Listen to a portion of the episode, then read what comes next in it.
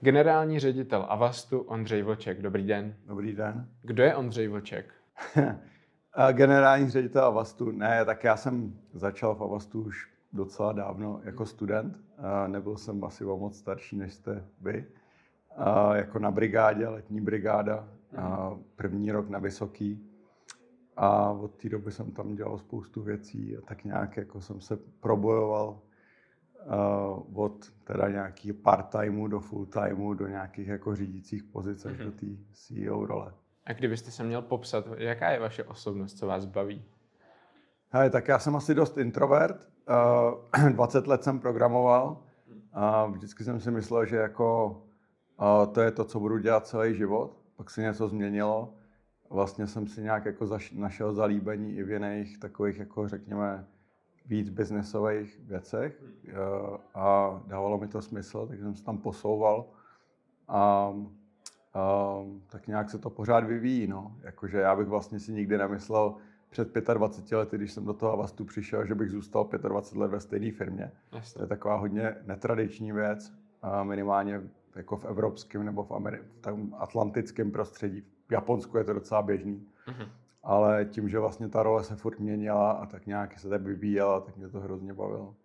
Co se vám líbí nejvíc na postu generálního ředitele Avastu? Uh, že vlastně takhle, tak ta práce úplně nahoře má tu výhodu v tom, že člověk má tu volnost, že vlastně jako sedí u té šachovnice a může nějakým způsobem tahat s těma figurkama. Čímž nemyslím jako lidi, ale spíš určovat vlastně uh, strategii nebo budoucnost té firmy jako uh, některý lidi asi k tomu přistupují, že tu budoucnost tak nějak jako berou jako něco, co je předprogramovaný a s čím nemůžou moc hejbat.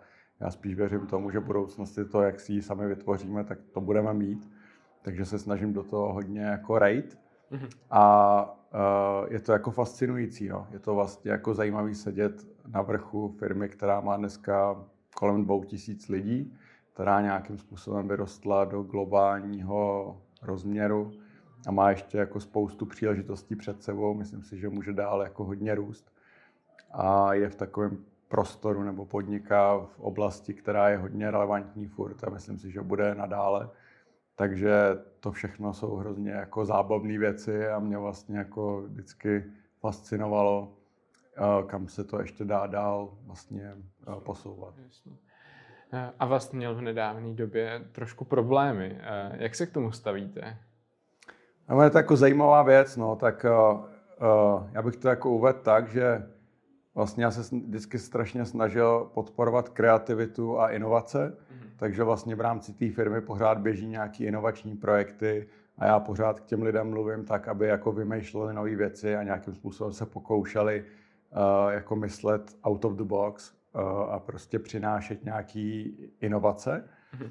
Uh, no ale uh, vlastně asi to ponaučení z toho je, že všechny ty, ty projekty je dobrý vlastně jako nějakým způsobem hlídat a koukat na to, jak eh, vlastně vypadají. Takže tady tenhle ten problém, asi o kterém mluvíte, eh, se týká prostě jednoho z těch projektů, který vznikly organicky v rámci té firmy a trošku se jako vymkly kontrole, mm-hmm. Což samozřejmě jsme potom si uvědomili a nějakým způsobem na to zareagovali ale pořád věřím tomu, že jako je důležitý inovovat a pořád jako hledat nové cesty, ale asi to ponaučení z toho je, že je jako dobrý na to koukat trochu důkladně, co se tam vlastně děje. S inovacemi souvisí také vzdělávání. Jak se Avast staví ke vzdělávání? Já myslím, že to je strašně důležitý, proto vlastně Avast dlouhodobě podporuje, nebo jeden z těch věcí, kterou Avast podporuje v rámci toho svého programu. Avast má nadaci, která má několik témat, které vlastně jsou pro ně stěžejní.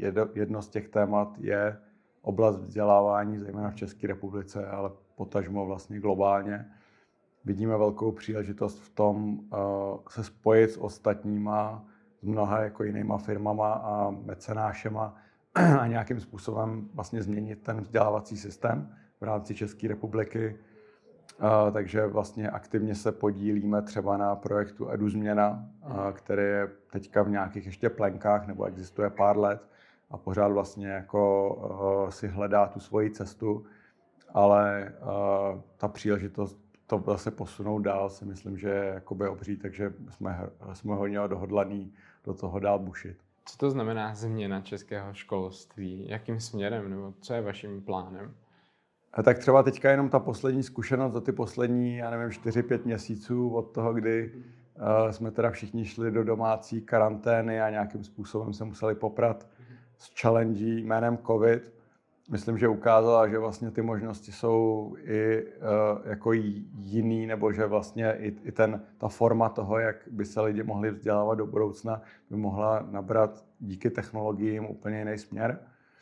Uh, takže uh, já myslím, že ta budoucnost uh, vlastně uh, se teďka teprve začne jako formovat, uh, jestli prostě prezenční školství je to nejlepší, jak uh, mladí lidi naučit těm dovednostem a těm znalostem, který potřebují do života, nebo jestli to bude nějaký kombinovaný mod, nebo jestli vlastně tam bude hrát větší složku nějaká jako individuální příprava, možná i v rámci víc jako rodin, že vlastně ty děti nebudou tak, nebo ty rodiny nebudou tak spolíhat na funkci školy, ale budou částečně, tak jak to bylo za starých časů, tuhle tu roli taky plnit ale vlastně z mého pohledu ty nejdůležitější změny spočívají v tom, že se trochu změní skladba toho, co se ty děti učí, nebo ty mhm. studenti, že vlastně mnohem víc bude kladen důraz na kritické myšlení, na to zpracovávat informace místo toho se je biflovat.